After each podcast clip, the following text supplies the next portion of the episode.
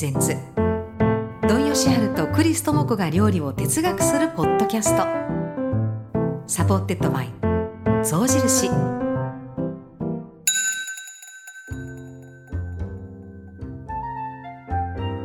クリス智子です。土井善晴です。土井善晴とクリス智子が料理を哲学するポッドキャスト。 supported by 象印。2回目の配信となります、はい。一回目どうでした、うんいやはあーどうでしたかね。どうだったかなね。話大海原に そうそうそう。もうめっちゃ大航海にあの 小舟で漕ぎ出したみたいな気がしますけども。かろうじてあの数式のあたりはあのひひっついてった感じでしたけど。引き算やからね。あの、うん。簡単な話ですけどもまあでも料理をね、するってどういうことか。まあ料理ってもともと昔から何だったのかっそうです。みんなね分かった気になってるんですけども、うん。案外そう言われたら確かに料理には何かあるぞっていうふうにね、うん。考えられないかと思うんですよね。はい。この前ねええ。あのーちょっとあるところのトークショーでええ。私ちょっとあの自分の話してたんですよ。ええ。そしたら栗のねうん。皮を剥いてすぐ氷水に落とすっていう話なんですよ。それはあのこの頃も今でも栗ん。皆さんが、うどね、のー取れてて、はい。えー栗見たら、うん。なんか私クリスさんを思い出す。栗だからって。すいません。じゃあクリスマスも思い出していただけるんです かそうそう。栗ね、はい。そしたら栗見たらあうん。の栗さんどないされますの？それ最初。栗ですか？うん。まあ私は買う時はまあ時間がある時かなと思って週末とかになりますあそうですまあそうですよね、うん。大抵はね栗とかいうのは、うちはねええ。あの新栗を見たら、はい。多分凍っててくれて、うん。そのままに茹でてくれるんですよ。はい。水からでもお湯からでもまあいいですから、20分ほど茹でてね、そして火止めてそのままずっと置いといたら、ええ。あの余熱が効いてね柔らかくなります、うん。そしたら冷めてからねざるにあげてはい。半分に切るんですよ、はい熱いうちに切ったら湯気が飛んでしまっうん。て水分なくなるからですよ、なるほどなるほど、それしばらく置くとちょっとしっとりししたっとり感じになる。水分が戻りますからね。ね。そういうことがあるんですね。そしてもう半分に割っといて縦に半分に切って、まあちょっと布巾でも上からかけとくんですよ。はいうん。ね。手ぬぐいの。そしたらまあ言うたら誰が食べても良い栗みたいなね、うん。おやつでもちょっと小腹が空いた夜食でもちょっとこうん。うスプーンでくるりとしてね、うん。食べるわけですよ。はい。はい。あ今年の栗は美味しいやんってね。うんうんうんあの美味しい理由のまあまあいろいろあるんですけども、まあそうやって栗を食べたってそれだけやっといたらうん。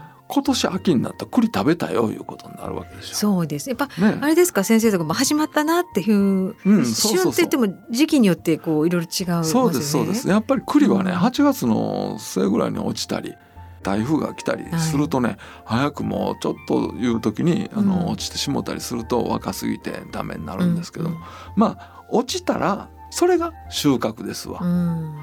だから栗をこう下からわーっと揺さぶったりはい。いうことじゃないんです。栗は落ちた分だけがまあ収穫されるんですよ、はい。はい。そしたら落ちたての栗いうのはうん。めちゃめちゃ柔らかいんですよそれは食べたことないな。落ちたての栗ってねうん。あの栗ってすごいですよね、はい。イガって言ってあうんのトゲトゲのものがあるでしょ、はい。トゲが割れてうん。熟してくると中からこう第二ロケット発射みたいな。まだ硬いけどね。まだ硬い。鬼皮を持ったものが バッとこう出てきて落ちるんですわ、はい。広がってね、はい。そしたら落ちてもまだ鬼皮があって、うん。鬼皮っていうのは、えーその下に渋皮いうのがあるんですよ、そしたら渋皮ごと煮たりすると美味しいからいうことでみんななんか料理上手の象徴みたいなね感じするからみんなやりたがるんですけども、うん。だけどもこう落ちたての栗ってね、うん。渋がないんですよ。ああそういうことなんでそこに差が出るんですね。が、えーまあベージュみたいな色してます。中が。中が剥いたら、渋色が、うん。そして外側も何とはなしに伊賀に守られてたから柔らかいから、うん。爪を立てたらキュッと剥けるぐらいの硬さなんですよ。その栗は生でも食べられる。へえ。そうですか。生でも生で食べるとどういう感じ？韓国のね人らはまあうん剥いてからやけども、はい。生で結構食べはるんですよ。うん。は私も生で落ちてたらつい生で食べてしまいますけどね。美味しいもんで生で食べていいもんだと思ってなかった。つい食べていいんですか？大丈夫なのか？ちょびっとはちょびっとは大丈夫やと思いますわ。そんな悪くないと思いますよ。でもね。ちょびっと言うてもなんか結構美味しいから言うて結構3個4個食べたことありますから。それってその落ちたてのはそれはそれで生でも食べてもいいけれどもそれを茹でると全然今度ねあの生で食べるけども、普通はあの鬼皮ごと茹でるいう話をさっきしたんですけどだけども料理すんのやったら皮むかなあかんでしょそうですね皮むくためにはその渋皮にやったら、皮だけね、うんあの鬼皮だけ渋皮に傷をつけないように剥くんですわ。うんだけどもそうやってあのー落ちたての栗なんかうね、ん白田よろしいんですよ山行っうんて山栗言ってはい。落ちてるから、ものすごい美味しいですから。小さいけど。すごい美味しいんですよ。落ちたての栗の。うん。そして渋皮にしようと思ったら落ちたての栗やったらもう誰がやっても上手にふわっとできるんです。あそれをまあ果物屋さんやら八百屋さんで売ってる栗を買ったらはい。もう集荷してから落ちてから3日ぐらい少なくとも経ってる思っといてください。うん。そうすると今度落ちた栗いうのは自分で自分の命を守らんとあかんようになるんですよ。クワッと。そうそうそう。虫が放ってくるはいし、はい。えーなんだろう。あの雑菌みたいなのも自分をなんか犯しに来るわけですよ。だからそれをあの食べられんように渋を濃くしてアクを強くして防御してるわけですね。うんそうなるともう栗がねあの硬くなってしまって渋皮には向かないっていうことになってしまう、もうなんか今のお話聞いても山入らないとって気になりますね。山入ったらいいんですよ。やっぱり山入らないとあきません。うん、えでもクリスさん山に住んであるの違うんですか？まあまあ山 山ですそうでしょ。崖山ですね。そうでしょ。なかなかワイルドではありますけど栗はないな。そうですか。まあ栗はね大昔からそれこそあの日本人は、うん。えー縄文時代から栗を栽培して住んでたんちゃうかっていう話ですわ、まあ、昔から食べてますね。でもなんかあんなねよくほら最初食べた人はっていう話になりますけど、あんないトゲやいやトゲの食べるでしょ。食べますかね。食べる？食べる？食べる。食べますか？だって栗とかピカピカですよ、まあピカピカもう落ちたら本当に宝石みたいに綺麗なと思うんですよ。あクリスさんの目栗色ですね。ああ今日なんか寄っていただいてありがとうございます。栗色です。美味しい哲学。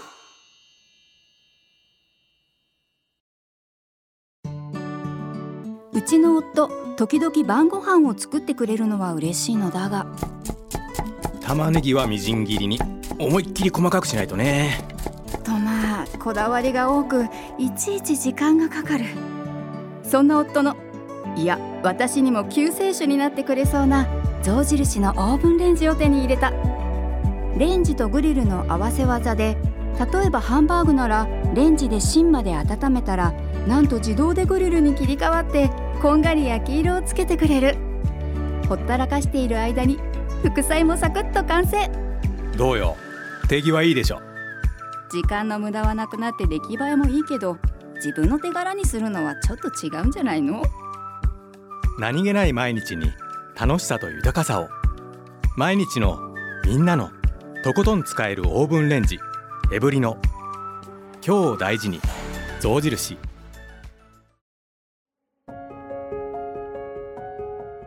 栗はねうん氷水に落とすいう話です。なんていうのかな。うん。あのー例えば、えー栗ご飯にしようとか、栗と鶏を煮物にしようとか、いつもの筑前煮の中に栗をちょっと混ぜて秋風の栗、うんねあの筑前煮にしようかとか、いう時に栗剥かなあかんんですよ。はい。その栗をあの剥いたら、うんすぐに氷水に冷やすんですよ。はあ。ねそれは当たり前なんですけどそうなんですね。そしたら私トークショーでそんな話をしてたら、なんでうん栗を氷水に冷やすんやといううん。うん質問があまあちょっと。不思議知らないといやあそこでやるんだだと思います。なんでってはい。リンゴを、うんあの剥いたうんら塩水につけるじゃないですか。うん。うん。ねまあそうですよね。そうでしょはい。フランス人は砂糖水とかレモンあ水に。につけるんですよ。ね。そこに私うん。あんまり興味ないって言ってしまったんです。そんなことに。氷水につけるっていうようなことには興味ないんですよ。実際には。でもそれはえそうされてるんですか？うんそれはそれはなんかそういうふうに栗の産地行っても、うんうんえー料理屋でも、うんそうするのは当たり前のことやったからやってらっしゃそういうもんだと。だから、うんまあ、それでね私は調べてちゃんと分かったんですよ。はい。でも興味ないけど一応なんかそんな聞きはんねんな。いや興味ないけど一応調べたそうそううんあの水って空気が触れられないでしょ？水いうのは。うんはい。水は体積に入ってものすごく小さくなるんですあの分子が。ほほそうするとそれが高温になるとはい。エネルギーの粒子の割合が増えるので反応速度が大きくなって一般に10度、えー上昇すると反応速度は2から3倍になると。なんまあかちょっと途中で落第し。どうでもいいような話じゃないけどうんうんもまああったかいと早く色が変わりやすい話です。はいはい。ね、だから氷飲水につけたらですよね。だからそんなことは私興味なかったんですよ。今じっくり調べてる。そうそうあの でもなんでかな？聞かれたからなんでかなと思ったから、はいはいあるな答えはあるやろ。はいそれが興味ないものと興味あるものがあるんですよ私には。だから私はいかにうん栗の色の変わってないものを手に入れるかとか間際に栗は剥かなあかんとか、はいはい。えーまあ、氷水に入れてても色はやがて変わるわけですわ。うん。変わりにくくなるいうだけでね、うん。悪くなったりするわけでしょまたでんぷんが出てしまうんですよ、うん。水の中にいつまでもつけてたらそうですよね。栗のね。そうするとん栗のあのしっとりとしたあうん。の美味しさがなくなってしまうこともあるし、できるだけ早くせなあかんいうことなんです。よ。それをね、あのー早くするうん。いうようなこと色が変わらないためにどんな努力をすればよいかいうことに対してはものすごく興味あんねんけども科学的にねはい。あのそんな数式やないけども長持ちさせる なんかじゃあそのためにうん。どうしたらええかみたいなことはそんな科学的な考え方はせえへんですよ。はい。だから、はい。はい。あの私の自分の、うんうん。えー働きとして、うん。ね、どんな段取りをしたらええか、うん。どんな手順を踏んだらええか、いうことを考えるんです。うん。そっちに興味はあってあ昔の人はなるほどそういうふうにしてはって。ん、はいはい。そしたらねあのー京都なんかの、まあええお菓子屋さん御菓子司さんみたいなね、はい。砂糖白い砂糖を使えるようなええとこやったら、うんそんな生産者が栗を皮を剥くでしょ、う。ん。そしたら大急ぎで、えー栗の氷水につけた栗を、はい。その日の朝落ちたらすぐに剥いてすぐに持ってきてくれるんですって、えー。そういうシステムが栗菓子屋にはあったんですって。だけどもなんかある時横着で、はい。横着で生産者の方ですよ、うんそしたら明板を入れるとうん。うん色が変わらなくなると。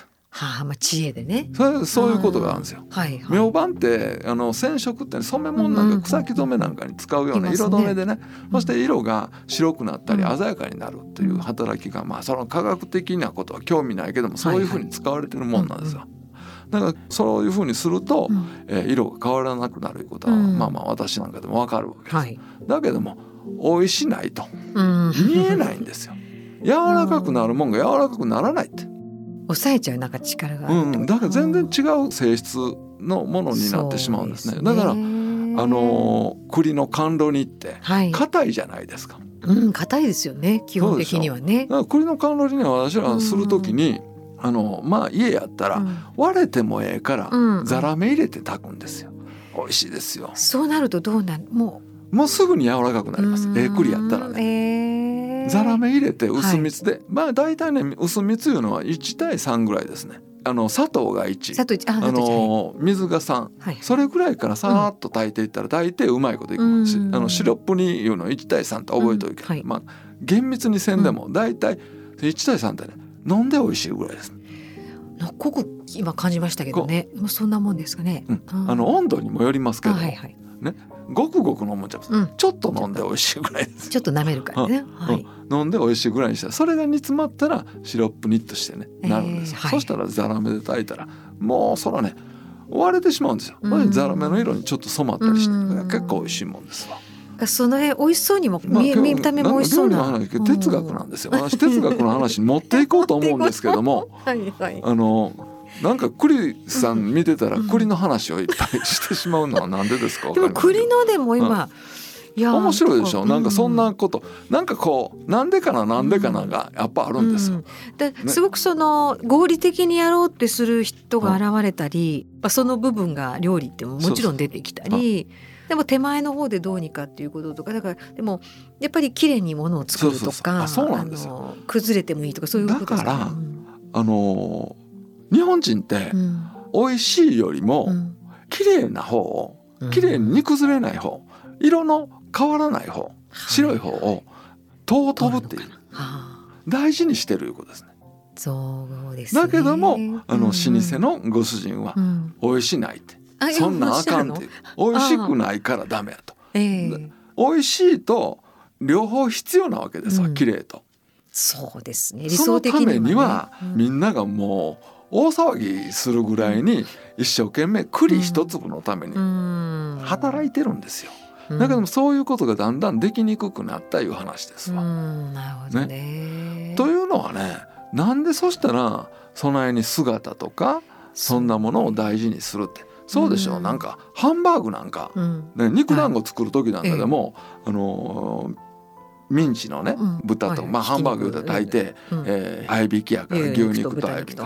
それをわーっとこうよう混ぜてはい。糸が引くまで混ぜるとかね,、ね肉団子もあ糸が引くまで、あれもああいう風にするもんやと思ったんですよ。私も、はい、はい。糸が引くまで混ぜたら美味しないんですよ、うん、そこまで混ぜなくていい、うん、そこまで混ぜたら、うん。美味しくないんですよ。うん。何がハンバーグとかそれの美味しさいうのはこうお箸で割れてうん。かつ口の中に入れてうん。ほろほろっとこううん。崩れるぐらいの美味しそう。が美味しいんですよ。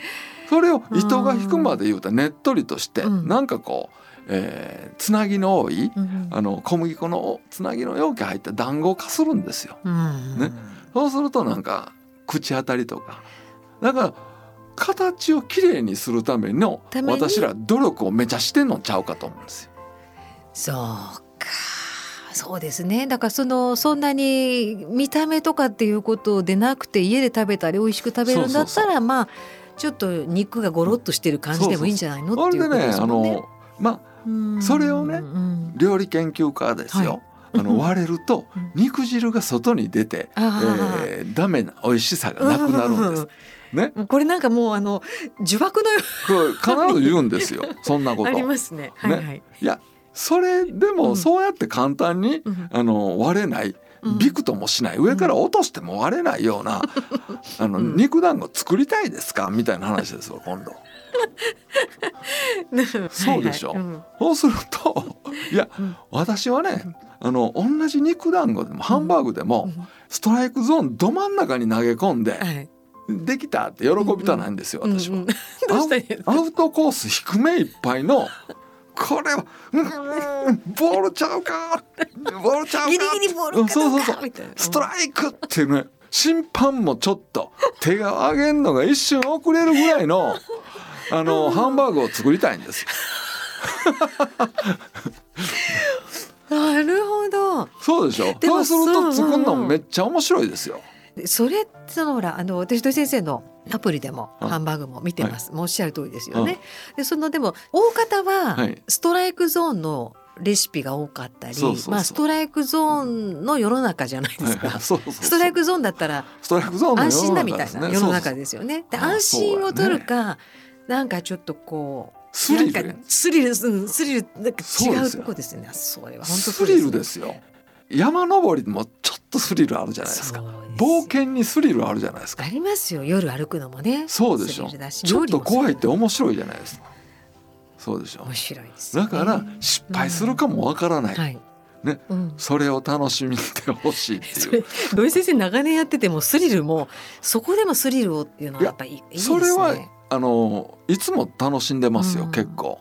で先生の同じハンバーグでも、あるいは生姜焼きでもいいですけどあのレシピもちょっとずつ変わりますよね。もちろん。変わります変わります。よね。そうなんですよ。うん。いつもねあの、同じレシピじゃないんですよ。今日の気分とか今日の肉とか、大体ねあの常に進歩せなあかんのですよ。うん。はい。だから昨日の自分に頼らないって。それねもう名言だって前思ったりまた聞いて名言だと思います。昨日の自分に頼らない。今日の新しい自分が見たいのだ。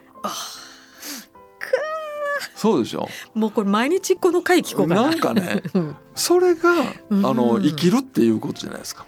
本当ですよね。自分にワクワクしてたいですよね。そうそうそう。だからそれはねうん。みんなそうですよ。うん。あの予定調和とかね、うん。あの設計主義とかうん。言って別にそんなん昨日のことやったらコンピューターがしてくれるじゃないですか。そうです。予定通りって何が面白いんですかって話ですよね。そうそうそう。だからうん旅って、うん。いや何時から何分までこうなって、うん。ちゃんとこの人に会ってこうやって、あっち行ってこれ食べてちゃんとこの時間にバスが来てどっか出発する、予定通りをこなしてるだけでしょ、その中に偶然っていうのがあるとめちゃくちゃ面白いと思いません？思います大よ。抵偶然ですよ。偶然の方が面白いですよね。偶然でしょ。だから、よく退屈っていうのは私退屈せえへん人ですね。うん。待つこと大好き。うんうんうんうん。そうですね。本当に。はあ。待ってる時にこの自由な時間うん。何をしようかと思ってしまうんですよね。ちょっと人が遅れてきても嬉しいですよね。あ嬉しいです。あ全然だからね大体まあいつもね私あのクリスさんにいつも言うてうん。全て時計の時間じゃないって。うん人それぞれの時間があるじゃないですか。そうですよね。この話面白いんですけどねまた。ちょっとこれは先生続き。続きで。これあのずっと続きますから、はい。どうですか皆さん。いろいろ思うことあったりメッセージご感想もですけどよかったら各種リスニングサービスでメッセージフォームリンクというのがあるので声聞かせていただけるとまた楽しみだなと思います。何に興味あるんですかね。ねまた作り方とかね、うん。作り方なんかどこにでも落ちてますからね、この頃。落ちてますよね。落ちてます。断ったってきますもんね。そう。落ちてますからね。うん、そうです。だけど自分で料理のこう楽しむとか、うん。なんていうかな。いつもいろんな気分の時があるから、うん。その気分に応じて作る料理とかね、まあ何を考えてうん。生きてんねんみたいなことも含めてね、そうあどう考えたら楽しいのとかね話せないですもんね。そうそうそう。別にそんなあの楽しんでるよって話ばっかりじゃなくてもあの先生全然いろいろね、はい。お話聞いていただきますから。そうなんですうん送っていただければと思います。はい、えー、土井善晴とクリストも。今日の話大丈夫でしたか？今日も大丈夫大丈夫ですか？哲学的でした？それはちょっとぼやき的やったんかな。いや、うん、でも当たり前のことをもう一回ちゃんとそうです。あの考えていくっていう。そうですことでしたからね。そうですそこを始めてると思います。はいはい。うん。ねえ先生、先生じゃないね皆さん。先生、ねえ先生になりました。さあということで土井善晴とクリス智子が料理を哲学するポッドキャスト supported by 象印お別れの時間となります次回の配信は10月12日の予定ですね木曜日午後4時に配信というふうになりますのでどうぞ次回もお集まりくださいお相手はクリス智子と土井善晴でした。J-WAVE presents 土井善晴とクリス智子が料理を哲学するポッドキャスト。 supported by 象印。